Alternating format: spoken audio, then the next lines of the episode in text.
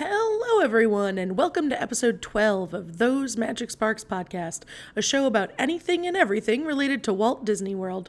On today's show, Rachel and I answer some listener questions, including collecting things from the Disney parks, Disco Yeti, pixie dust moments, and so much more. Stick around and settle in. It should be a fun one today, here on Those Magic Sparks.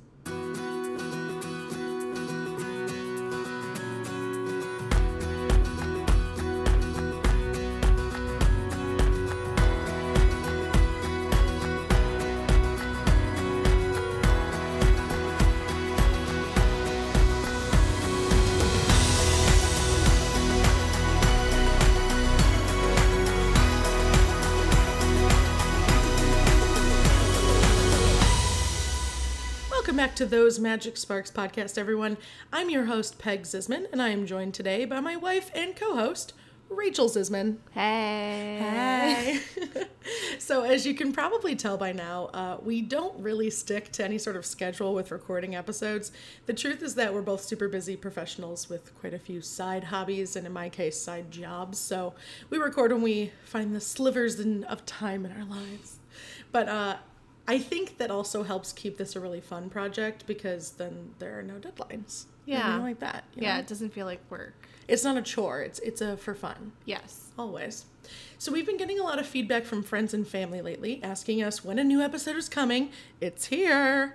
And I just thought, why not open up the show to our listeners? You listen, so you should choose some of our topics. And whew, my goodness, we got a lot of listener questions and topic suggestions. Most people shared like five different questions each. There was a lot of questions that came. Yeah, well, like most people would be like, instead of one topic, they'd send. I had one person send in 10 different topics. The people want to know. they have a lot to, a lot to ask. Burning questions. Yeah, we got so many questions, in fact, that we're definitely going to end up breaking this up into a series of episodes.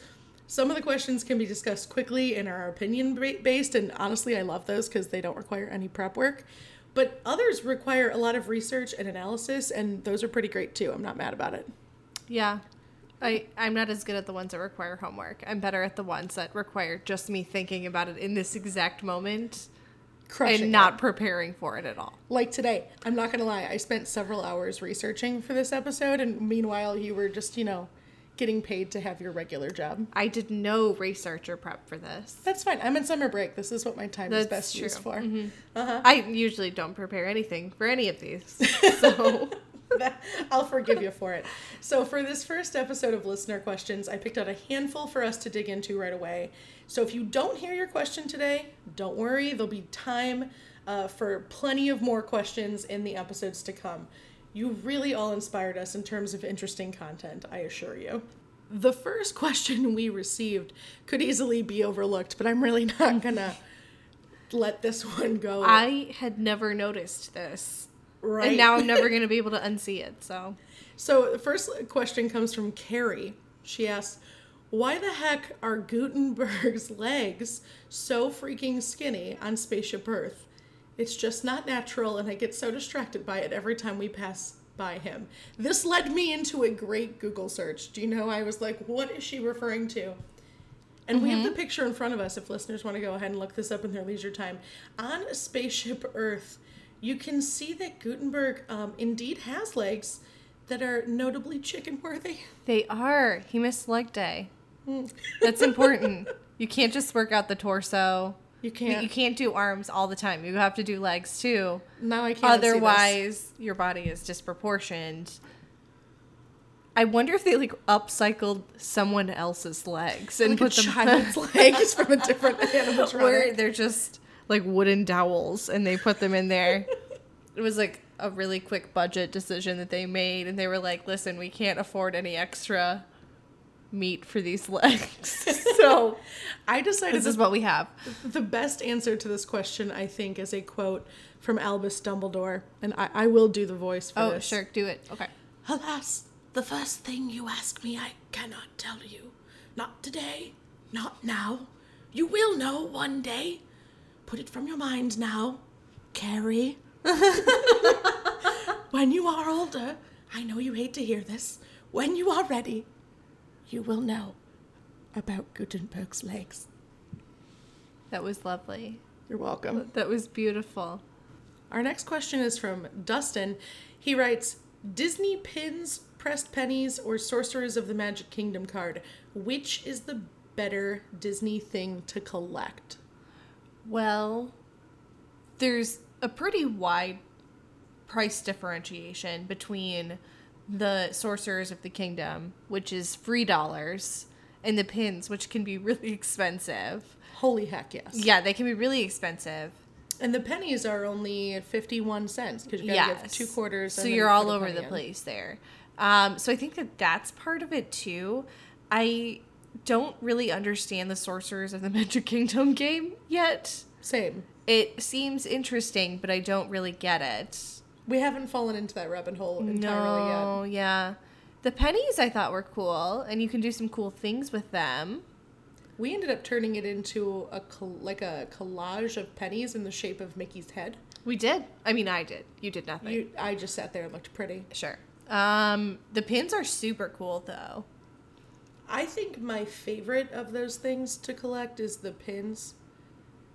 But Ugh, of course, my wife wants the most expensive thing. I'm a, I'm a You're a fancy like that, so sure. I think the best one though, if we're talking about like which thing is worthwhile to collect, you and I got really into the pennies. It was The pennies were super cool. Yes. It became a thing to try and find the press penny machines in each park, Yeah.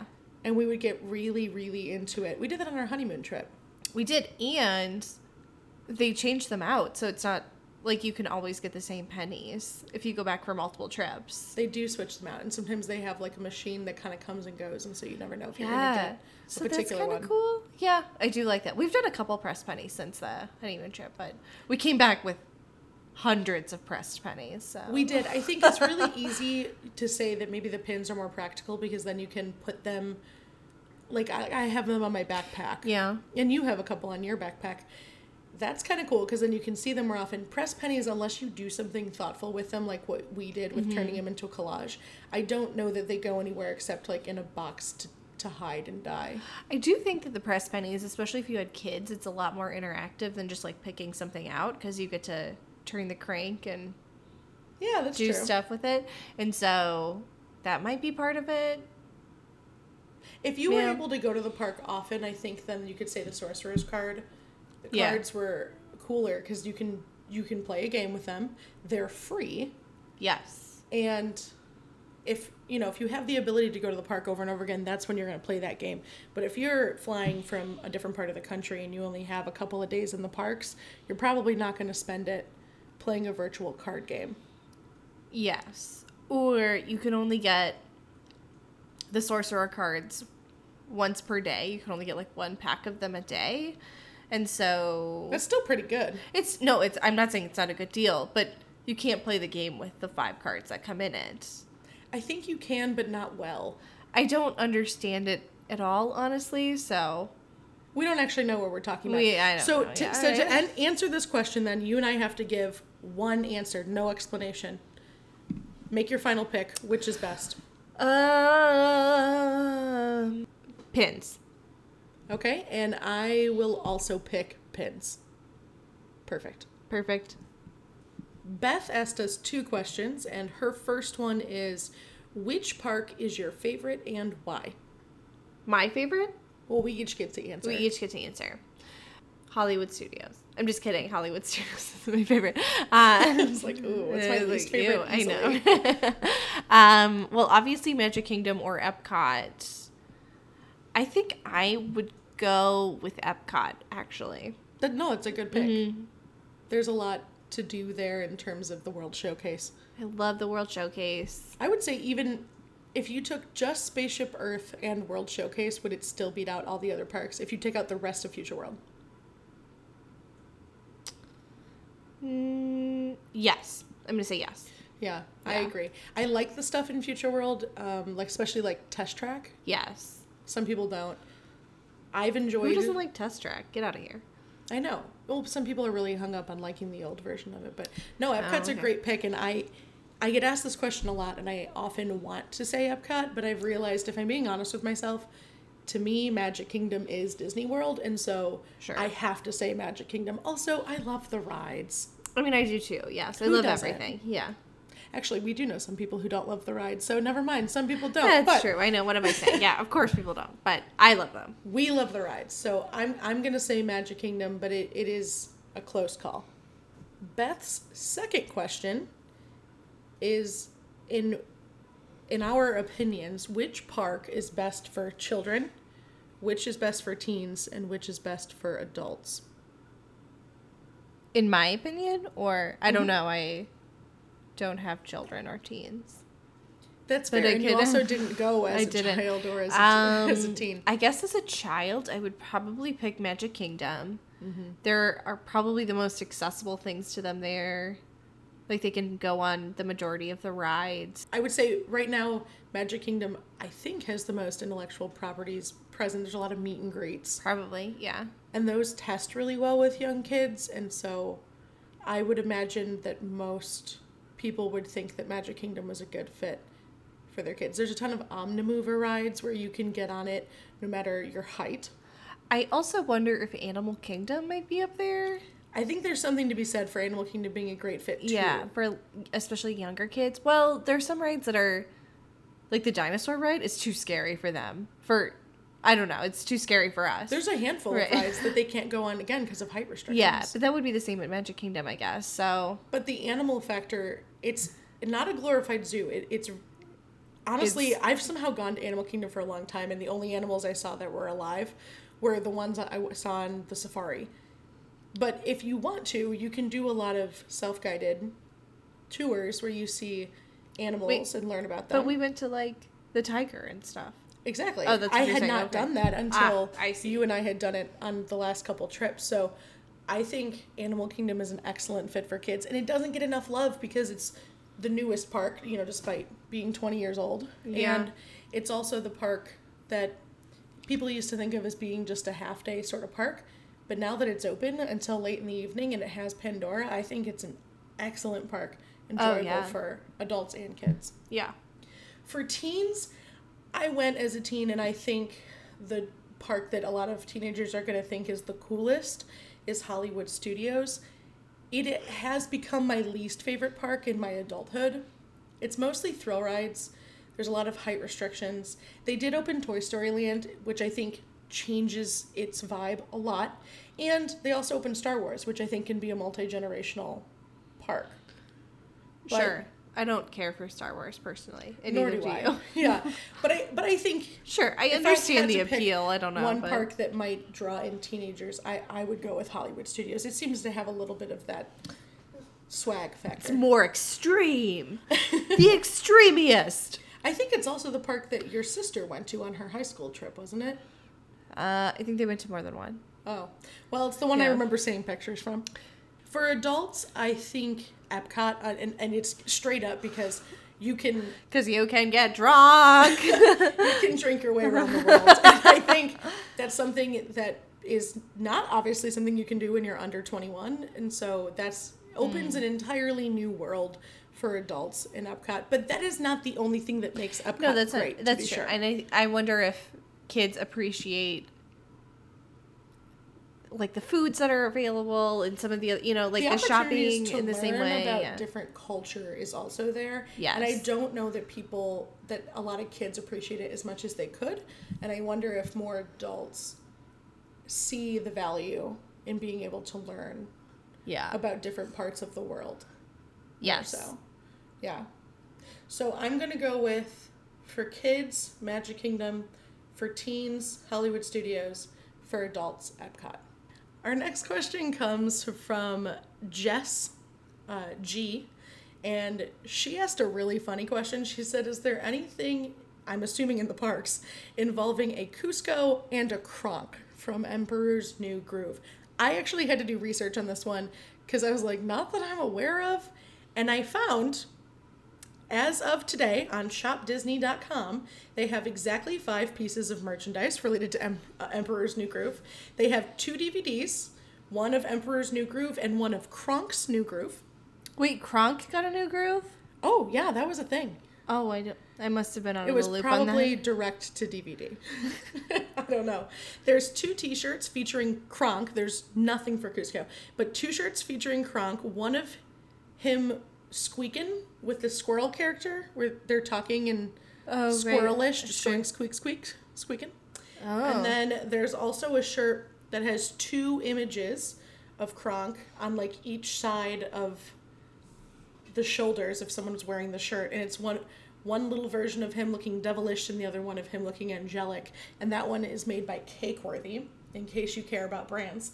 And then finally, there's a yellow magic band which features Kuzco on one side and on the other side there's Kronk and Yzma. So those are five items on the shopdisney.com mm. website. And then I dug further because I was like, you were on it. More. I know. Wait, there's not not even like in Epcot where they sometimes have random characters and stuff, or no? Right? You'd think there would be. No, according to Jane on Disney Parks Moms panel, Oh, Jane. Jane. Thanks, Jane. Yeah. she said there is not currently anything within Disney World featuring Emperor's New Groove at all. Not even a meet and greet. Wow. I wonder why. No love for them. Because it wasn't commercially successful. Mm. Probably. That's a good reason, I suppose. I did tell you one of our listeners wrote 10 different questions. Carrie is that listener. So Ah, we're going to well. do another Carrie question here. We'll have to do a full Carrie episode. I was thinking about that. Carrie wants to know Do you think Imagineers will ever be able to get the Yeti and Expedition Everest to work? Are there plans to try to do so, or do you think it would just put too much stress on the track slash make it unsafe? I knew a short answer to say to this, mm-hmm. but I decided it was worth my while to do some official research. Some true research. And so I went to a lot of different sources and found nothing reliable. And in the end, I found the best answer, which compiled all the information I've seen in web videos and online news articles. The best source for this answer is actually Wikipedia. Scholarly. so scholarly. Forgive me, but this is this is what we got. a few months, and I'm quoting this, and then I throw in a few of my own thoughts. But l- let me go ahead and Good. read it. Good. All right. A few months after the ride opened in 2006, the Yeti figure's framing split, threatening catastrophic malfunction. Catastrophic. Oh, yeah. if it were to be operated further in A mode. And side note, that's where it swipes down, like the Yeti swipes its arm down at the coaster cars while they row past. Back to the back to the article. Since then, it has been operated only in the alternative B mode, in which a strobe light effect is used to give the appearance of movement, earning it the nickname Disco Yeti from some fans.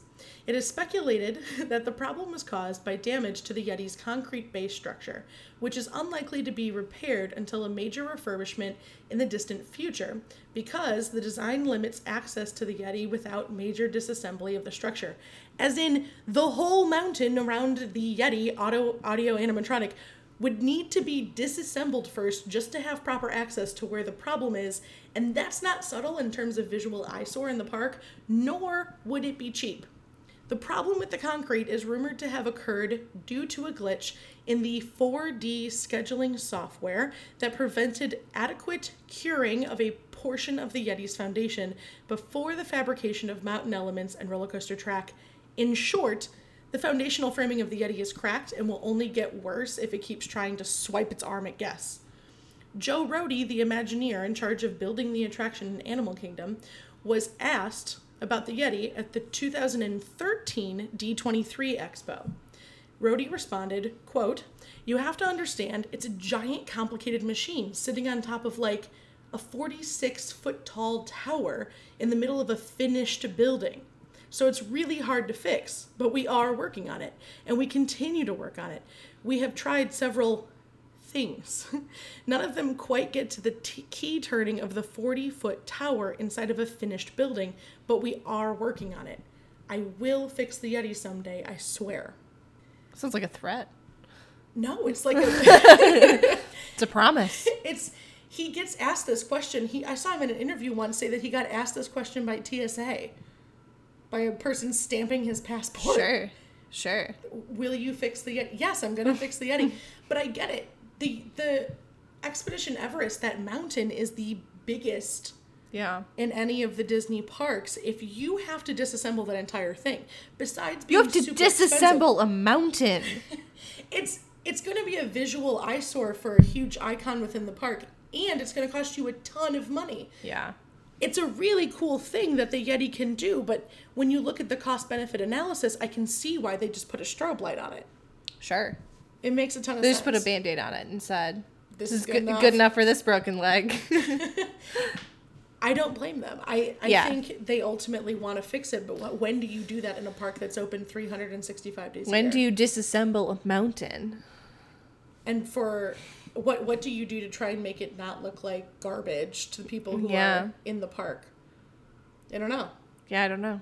It's also a big like people filler because there's so many people who will wait in line for that queue. If you close that ride, you also now run into a capacity issue a little bit with other lines getting longer since it usually has so many people waiting to ride it. Yeah. So that's I can see why they haven't done it.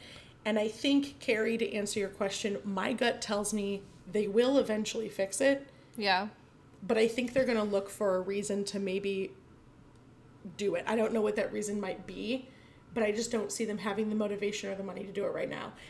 I maybe once upon a time would have predicted that they would do it in time for the 50th anniversary of the of like Disney World, but I don't think right now with how much money they're investing in other endeavors they're going to do that, you know? Yeah, I don't think I don't think it. People are still going on the ride. And in fact, the Disco Yeti in itself is sort of a crowd puller in a different way. because obviously people are talking about the Disco Yeti. TSA guy is thinking about it at work. I want a t-shirt I'm just saying. I think that says Disco Yeti. I don't the Disco. Yeti. I think it's getting a lot more screen time than It's maybe if it, if it was working. so I'm I would saying. like to one day see it because it, I've seen video of it and it's very cool and impressive. yeah. So I won't be mad if they do fix it, but I would also be sad if I went to the park and I couldn't ride Expedition Everest. Mm. It's a great coaster. I love this this next question here. It's pretty funny. Chelsea had a couple of questions, the first of which I've already addressed. She said, "I have legit questions. What is this podcast and how do I find it?" Well, hopefully, Chelsea, you're listening to this right now. Congratulations, you found it. Mm-hmm. Here you are. We are going to ask, answer your questions. And she goes on to say, We are going to Disney in September, taking our girls, ages three and five, and my husband has never been. What are the top five must see and take pictures of things through the various parks? Ooh, top five. I know. I hundreds. I don't. I took a scientific approach to this, but if you want to use your gut, by all means. uh, in the various parks. Okay, so I'm gonna go with Magic Kingdom first. Obviously, you want a picture on Main Street in front of the castle. Yeah, of course. That's like the number one thing I think that everyone wants. And then she has littler kids, so I don't know if I would do the mountains or haunted mansion maybe that might be too intense but there are some really good rides that they would go on so just i would go on like buzz lightyear that one would be great the little mermaid anything in fantasyland seemingly like pooh maybe not anything in fantasyland but like pooh uh, a lot of people like to go on like the dumbo and teacups and stuff we don't but no, we don't. people we're with not kids. the target I was gonna audience. say, but people with kids like to go on them. Um, like Jungle Cruise. There's so many good ones. I agree. Um, I hadn't even thought of Jungle Cruise. yeah. The the Jungle Cruise, I think, is almost catered more towards adults now than when Walt conceived of it. Sure. Because now it's so much based on the cast member, like the humor who's the of the skipper, cast member, yeah. hmm and the puns, which go right over the kids' head. I don't think the kids would be impressed by the audio animatronics, frankly, because Sure. kids can kind of see that in the rest of the park there are more impressive AAs. But I did say I took a scientific approach to this. See, touringplans.com does research on this, and they actually give out surveys to a whole bunch of travelers to Disney World, and they've even surveyed preschool aged children, ages three to five. And I was like, well, let's use science. I would love to see what what survey techno- techniques they use You just for have that. them. You just have them click how their smiley faces. You do how big of a smiley face. No, I want them to be in like a focus group. Yeah. No, you just use a tablet with smiley faces, and you go, "How much did you like that ride?" And then they click which face they like the most. So, I work with kids. I know these Uh-huh. things. But here's okay. So here's what they said. Across the board, with zero exceptions, the kids love meet and greets at every single park with every oh, character. I bet they do. Yeah. the preschool aged kids. Remember, this is ages three to five. They love meet and greets. They also love dance parties. And that All seems right. like a hoot and a half. But it makes sense because a lot of times we'll just walk by both of those things. We won't necessarily, we stop for a few meet and greets. Usually we only go to face, or fur characters, excuse me. We don't go to face characters because it feels weird. Because um, they're like 10 years old, younger than us. yeah, We're we're like, oh, hey. Hi, Cinderella. Yeah. yeah. Mm-hmm. But the characters in costume, I am fully here for because for me, like when I met Joy, oh my goodness, did I get giddy? You And were I know it's literally in a filled with joy. I really was. I you can see the pictures of me like throwing my arms up and like giving her a big hug. I and thought you didn't liked realize how happy sadness a little bit more. Sadness stole my heart. Sadness, the that character is a hoot and a half at me. Was funny, I yeah. fully encourage you to meet Sadness and Joy if you can, because they are very funny. They were and they're funny. right next to Baymax, so you get a good three for one. sort La la la la la. Yeah, I don't. Yeah. Yeah, we had. I had to see the movie to know even what Baymax Was was. Big yeah. Hero Six, great movie. But so here's what the specific attractions the kids liked at Magic Kingdom. The highest testing attractions that kids three to five liked were Barnstormer, which is coaster there that's meant to kind of be kids' first sure. time coaster. Yeah. You have to be 35 inches tall to ride that, so, but it is intended for very young kids. Uh, Buzz Lightyear Space Ranger Spin, just like you said. Yes. Who wouldn't love that ride? Mad Tea Party scores real high with little ones because they don't get motion sick quite as easily. Oh, yet. I know. I was like, probably because they have really flexible inner ears or whatever makes you yeah. not feel dizzy from that. But yeah. But if you sit in one and you're an adult who does get motion sickness, you could ask your kiddo not to spin it as much, and that should help it. It's a lot less dizzying than some of the other attractions we'll talk about later.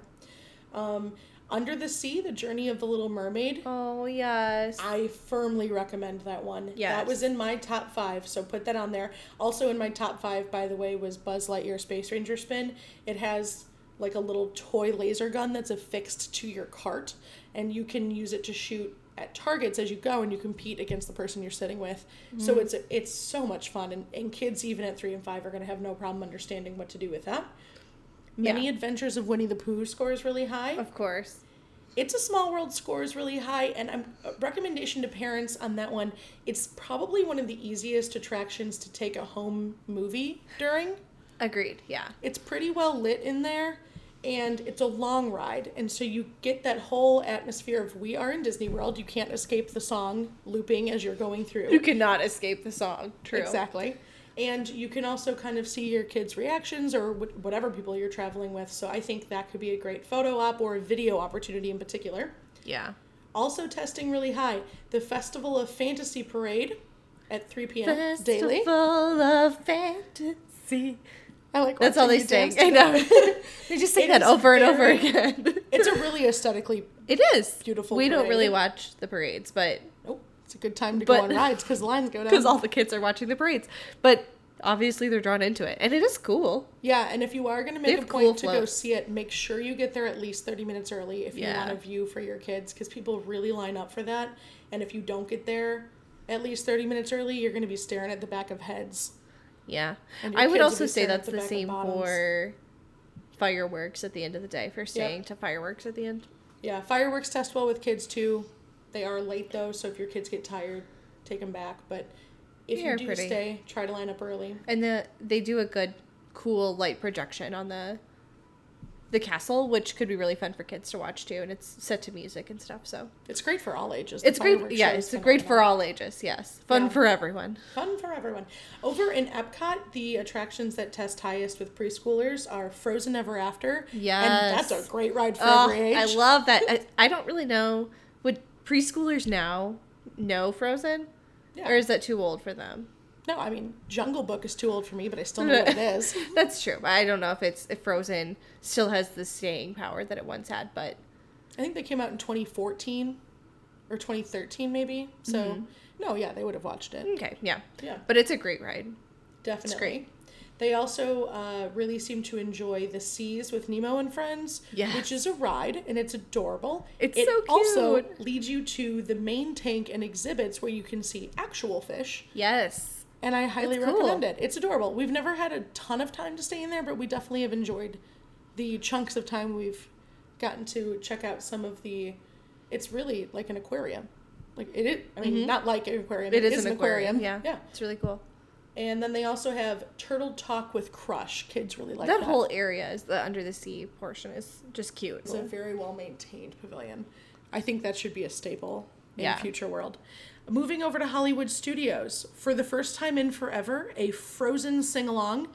Not shocking, does very well with Hmm. little ones. Also, just about everything in Toy Story Land. Sure. It's all very Kid friendly. stuff. Yeah. Toy Story Land has done well, I think, with again most age groups, but in particular, the preschoolers enjoy it. Slinky Dog Dash does have a height limit; that's their coaster. So make sure your kid is tall enough if you're something if that's a ride you're interested in. But otherwise, the rides are very enjoyable for the kids there. In Animal Kingdom, there's an affection section, which is basically a a, gross zoo name for area. that. I know. That's the grossest name I've ever No, I heard. just actually I lied. I disagree. I think that's adorable. An affection section. You're gonna, you're gonna no, I don't. cuddle the animals. No, I don't like that. That's weird. That's too bad. There's also a sand digging area. That is cool. Yeah. Called the Boneyard. I remember doing that with my brothers back in 1998. Um, we've walked by it and it looks really cute. I need to pay attention more next time we go because I don't remember it It's- except as a child. Exactly what you think it would be. It's like a giant sandbox. No. Yeah, and they have like digging tools and stuff. And Oh, I think they hide They do. No, they do hide stuff. I bones. remember I don't that. know. Yeah, Yeah, that's a thing. They hide stuff. stuff. I don't know. Yeah. There's also two really good musical performances you can go to, like stage shows. One of them is Festival of the Lion King. It's great. There's also Finding Nemo the musical, and it is also great. Mm. Recommend. And then finally, and this also made my top five, was Kilimanjaro Safaris. yes. That is, I think, the quintessential attraction for go. Animal Kingdom. So my top five, to answer your question, Chelsea, is meet and greet with Mickey Mouse, Buzz Lightyear Space Ranger spin, Under the Sea, the Little Mermaid ride, Frozen Ever After, that one's over in Epcot, and Kilimanjaro Safaris. Those are my top five. Love it. Chelsea's other question is what are the top quote don't waste your time on this uh, things i guess throughout the parks? I really had to think on this. I almost said only one one thing and then i actually thought of a few others. Well, the first thing that comes to mind is that every once in a while we meet people who have totally not prepared for their trip and so they like don't have fast passes. They're walking from side to like they didn't plan out a route through the park.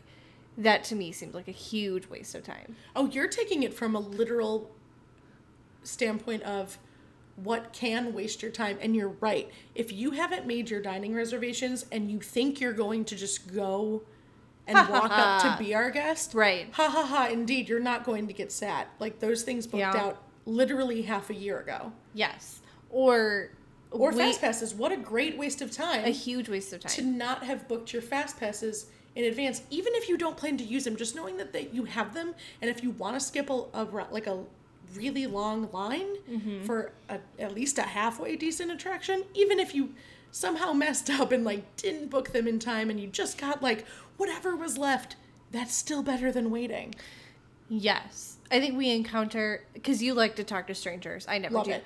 But you encounter people who seem to have not prepared at all.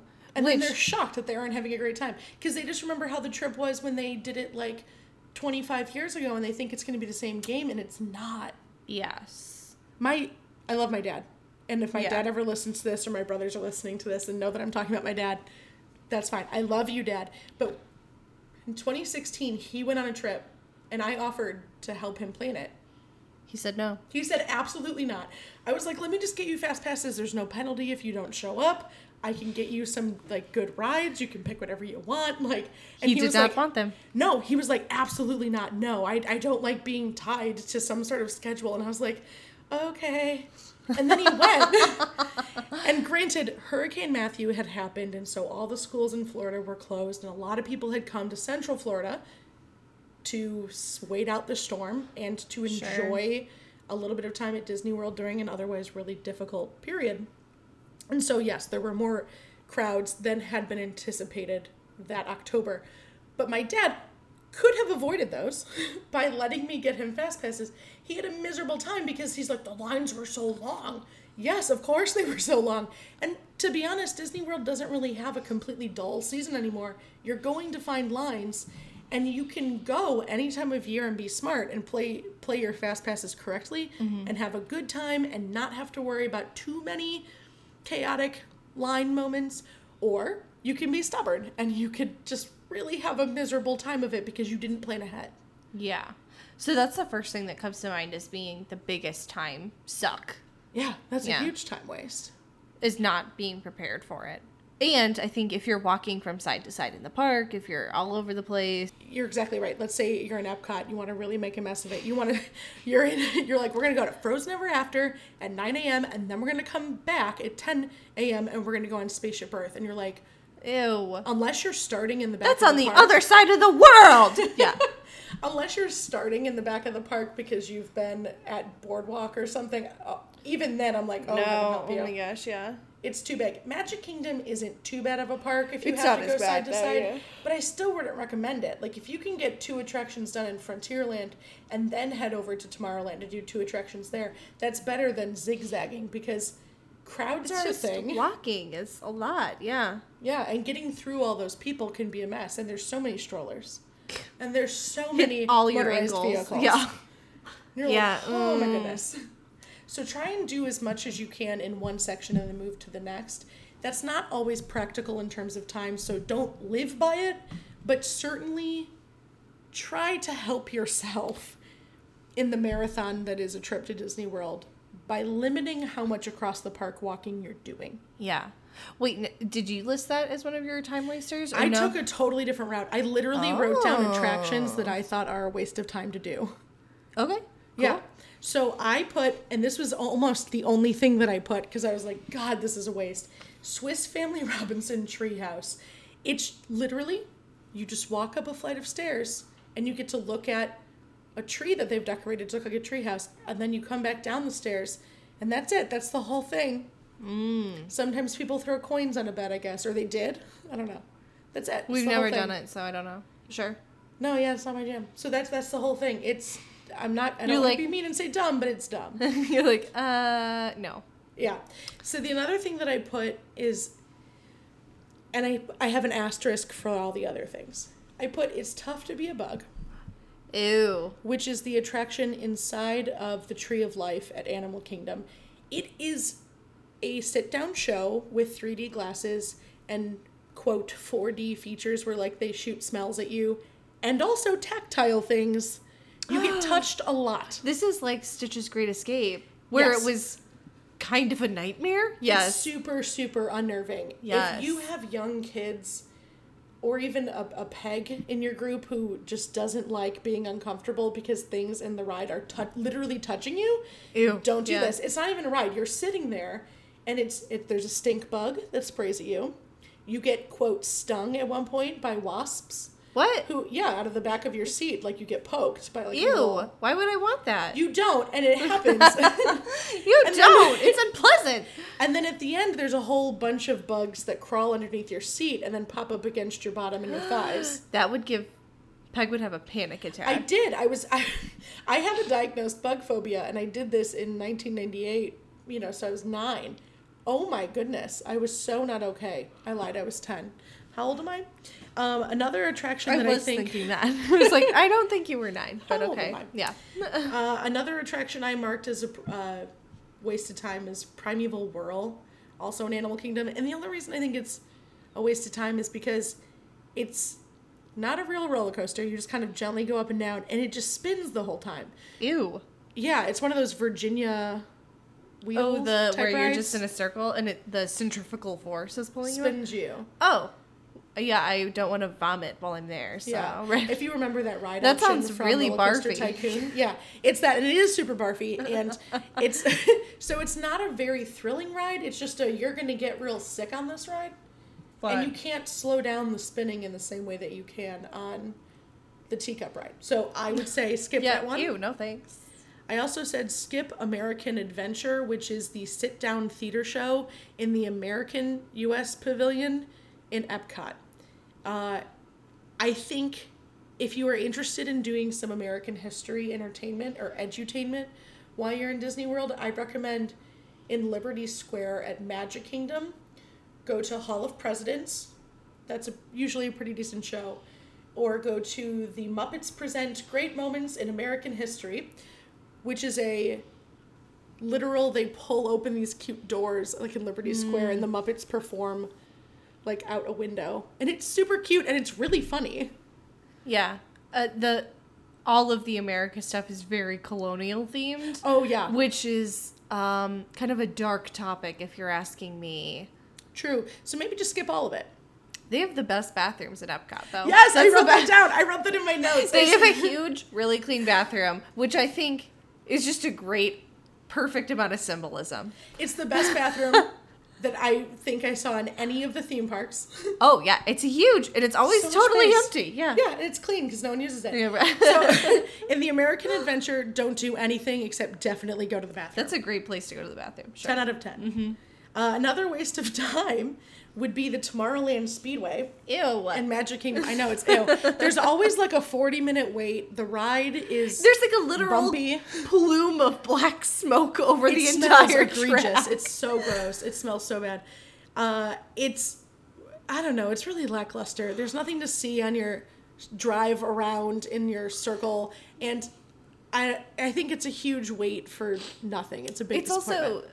You have no control over the track. You you have no control over anything except the track is just like jerking you back and forth violently the whole time. Which yeah. is I can actually drive a car, and I could not. St- I kept There's, like, ramming into the pole. I drive again. normally, and I'm doing a really bad job on this. And I think it's just you're just getting tugged along using some gross motor, and it's just you're just hitting. It'll beat the confidence out of your children to think that they can drive.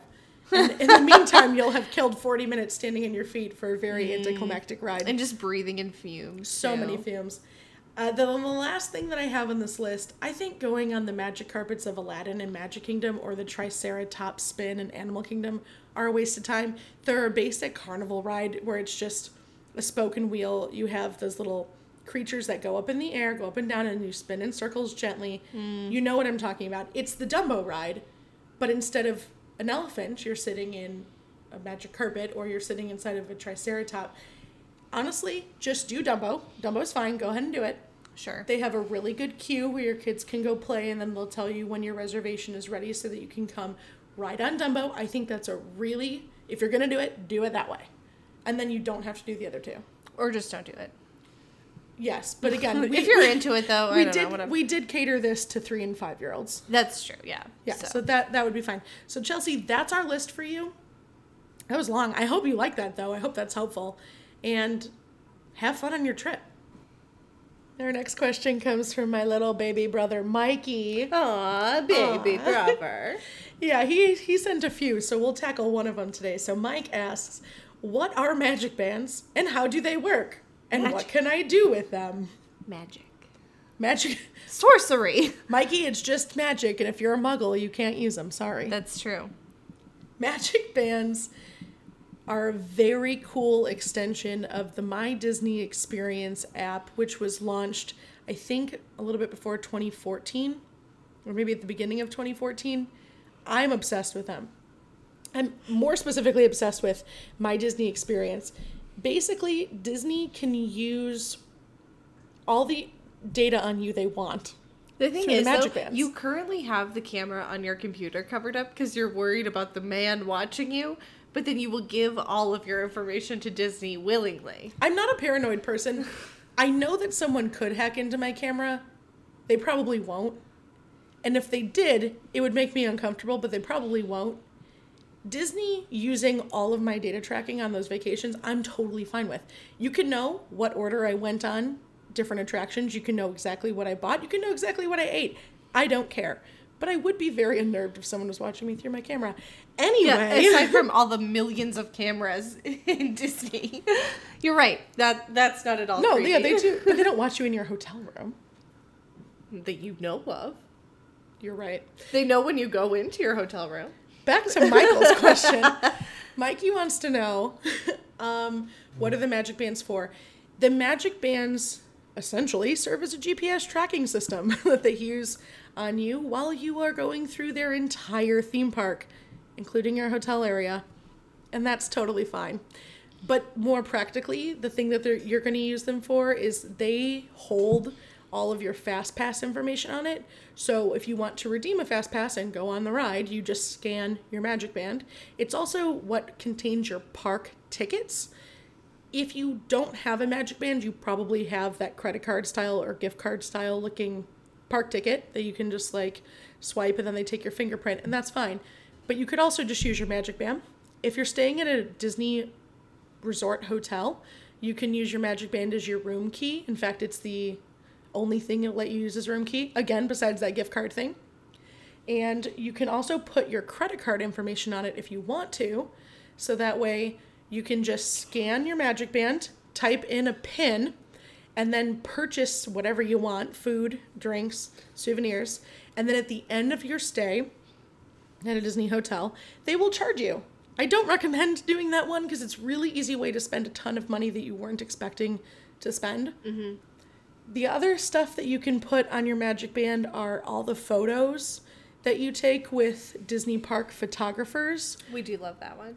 I love PhotoPass. I love having the shots that all of the cast members take of us. It also includes all of your ride photos. So when you're going through Splash Mountain and it takes your picture, if you don't have a magic band, the only way you can get it is if you buy it or if you take out your phone and take a picture of the screen. Or you can have a magic band and it'll save for you in the My Disney Experience app and you can purchase it later when you decide whether or not it's a good idea or your favorite one. Or if you have PhotoPass, you can have unlimited downloads of it. So Magic Band really has a ton of stuff that goes into it. Disney can also use it. I just thought of this other thing too.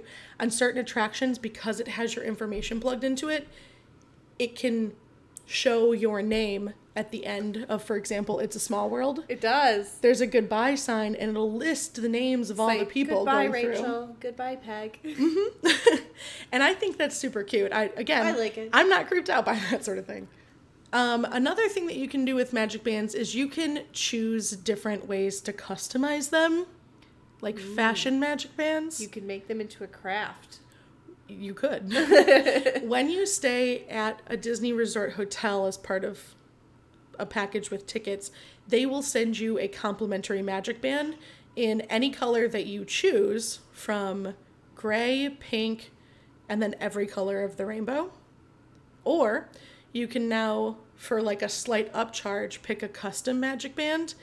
And I, I can't even list them all. There's just a ton of different ones, and they're constantly changing in. Literally everything you can imagine. Yeah. Yeah. I have a Flight of Passage one. I have a Teacups magic band. I have a Haunted Mansion magic band. And then, yes, you can decorate the plain ones if you want to, because there's some companies out there like Magic Your Band where you can get stickers that are waterproof and, and like heat resistant. And then you can just put them on your magic bands that are plain to decorate them and kind of add some flair. We've gotten glow in the dark stickers and things like that I got a Peter Pan one. Oh, I have a regular Peter Pan magic band too. Oh yeah. I really like. So I think magic bands are fun. You can really only use them in the park though, so be careful about buying a whole bunch of them. You could just wear them around as a fashion accessory. You could. You. I don't know how many friends you'll make doing that. I'll be your friend. but so Mike, I think. uh Hold on to that question about magic bands, because you know Christmas isn't too far away, and I'm obsessed with them. So maybe I'll get you one. Just maybe. Guess who our next question is from? It's Babs. It's Babs, it's Barb. Our next question comes to us from Barb, and she wants to know what are the best tours and extra splurges at Disney World? Okay. Well, I'm not going to let you look at my list. What are your favorites? Um, we did a Keys to the Kingdom tour that I really loved. We did. I thought that was really cool. That's the one where you go into the utilidors, Yes. which is the part underneath Magic Kingdom. I also really liked the tour we did at Epcot. What was that called? The tour we did at Epcot was called Behind the Seeds, and that was Oh, a really right, right. cost friendly one where they showed us how they did all of their growing of plants that they use in the parks for human and animal eating, Yeah. which was cool. That we was also cool, have yeah. done Marceline to Magic Kingdom. That one was cool, yeah. Believe it or not, I think I liked that one better than Keys to the Kingdom. Oh. unexpected. And then we've also done this is an extra, it's not a tour. We did the after hours. Of course. How could I not think Right? of that? I didn't. I was thinking all tours. I thought- you're I forgot about it at first, too. After the no, I'm- scratch everything. Forget the other two that I said. The after hours was the best one. After hours? Guys, we can't oversell this. It was it's the best thing ever. Yeah, right. It is expensive. it is. You do not have to get it in addition to theme park admission. It can be its own theme park admission. It allows you into the park at 7 p.m.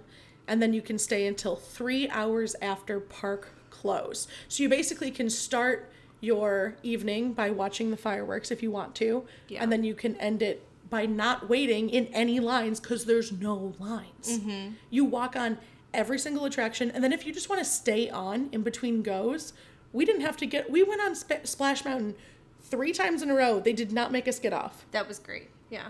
Yeah.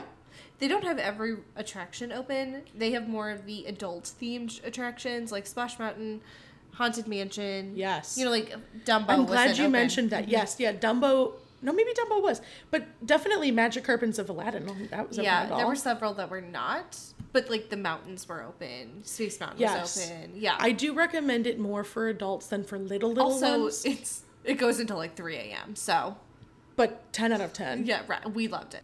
Now we haven't actually done all of the extras and tours. Of that- course not. No, there's No. tons of them. but I have spotted some in particular that I I really want to do, and they're on my wish list. So I wrote those down. I really want to do well. First of all, I want to go to Epcot's Festival of the Arts and Food and Wine, but that is not an extra. That's not a tour. You just go that time of year.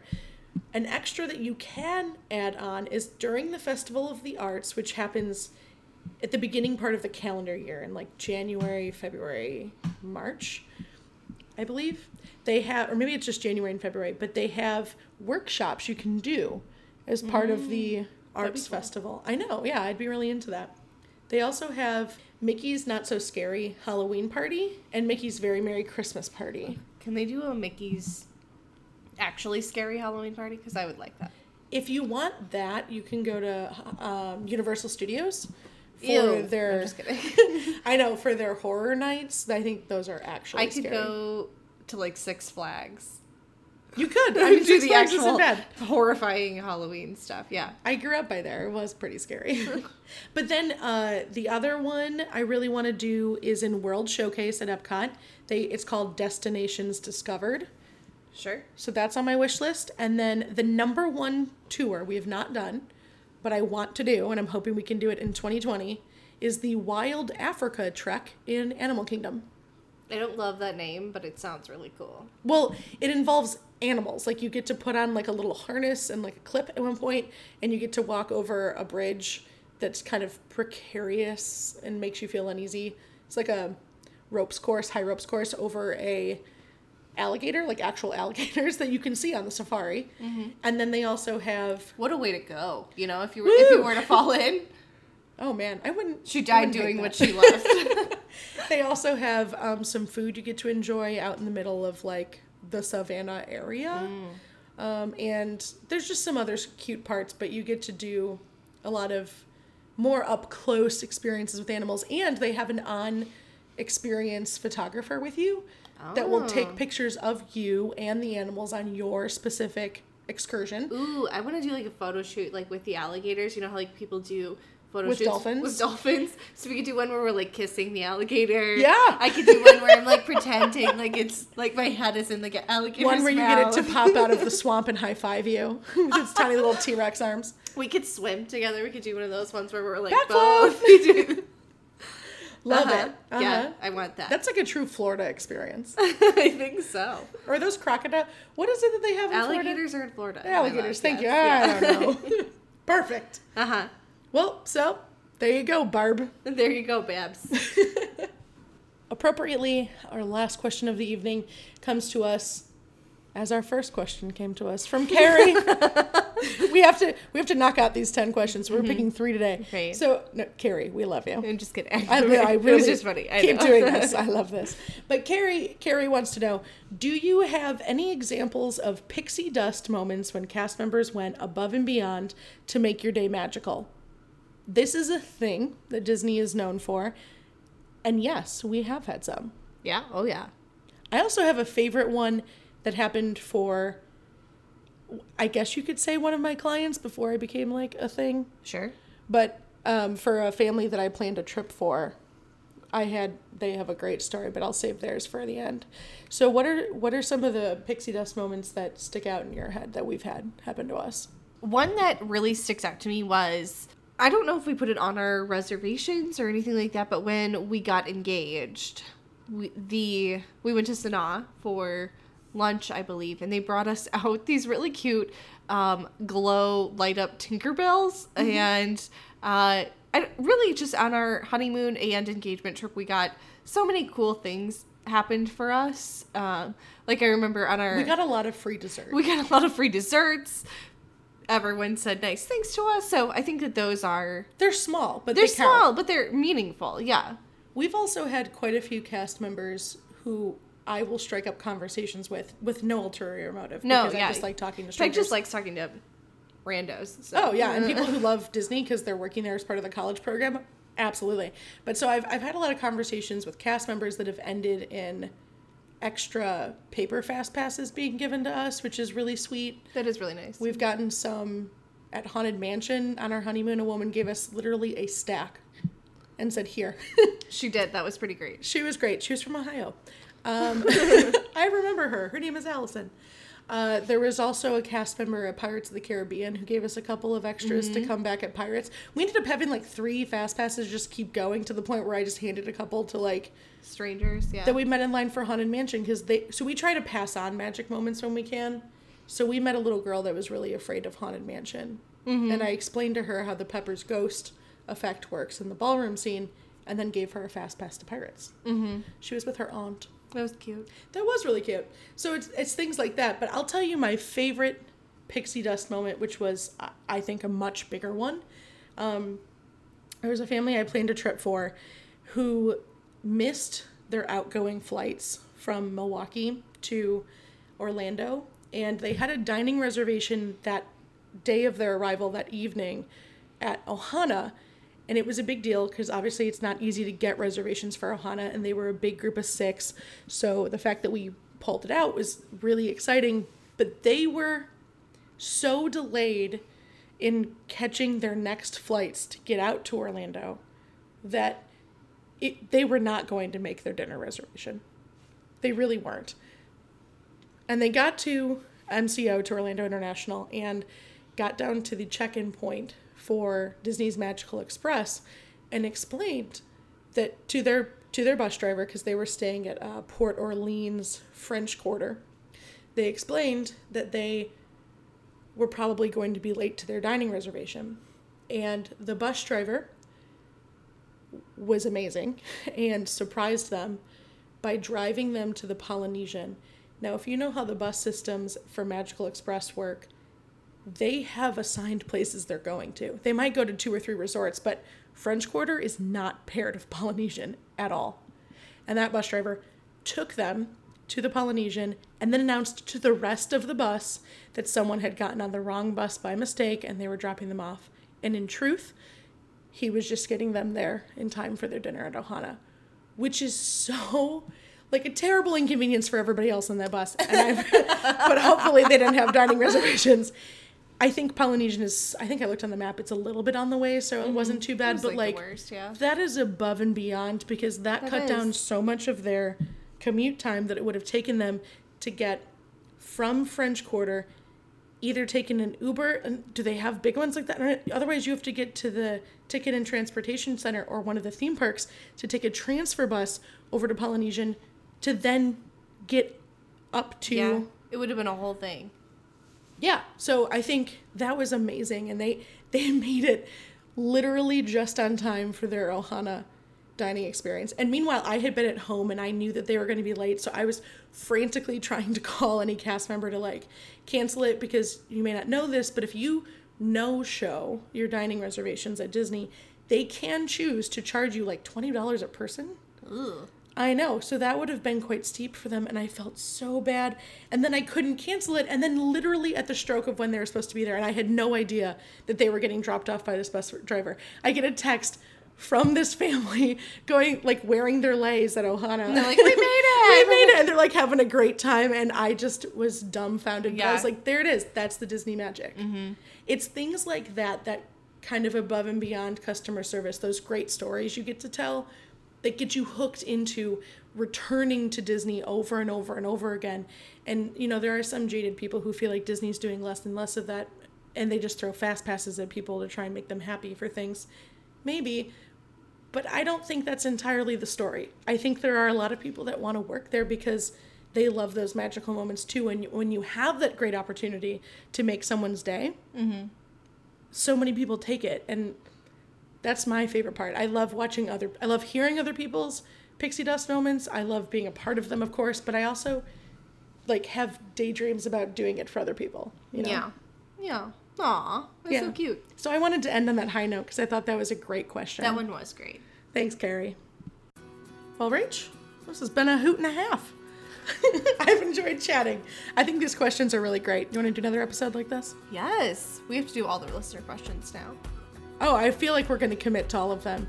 Send us all your questions, no matter how weird they are, including about Gutenberg's legs. We're going to answer them as best as we can.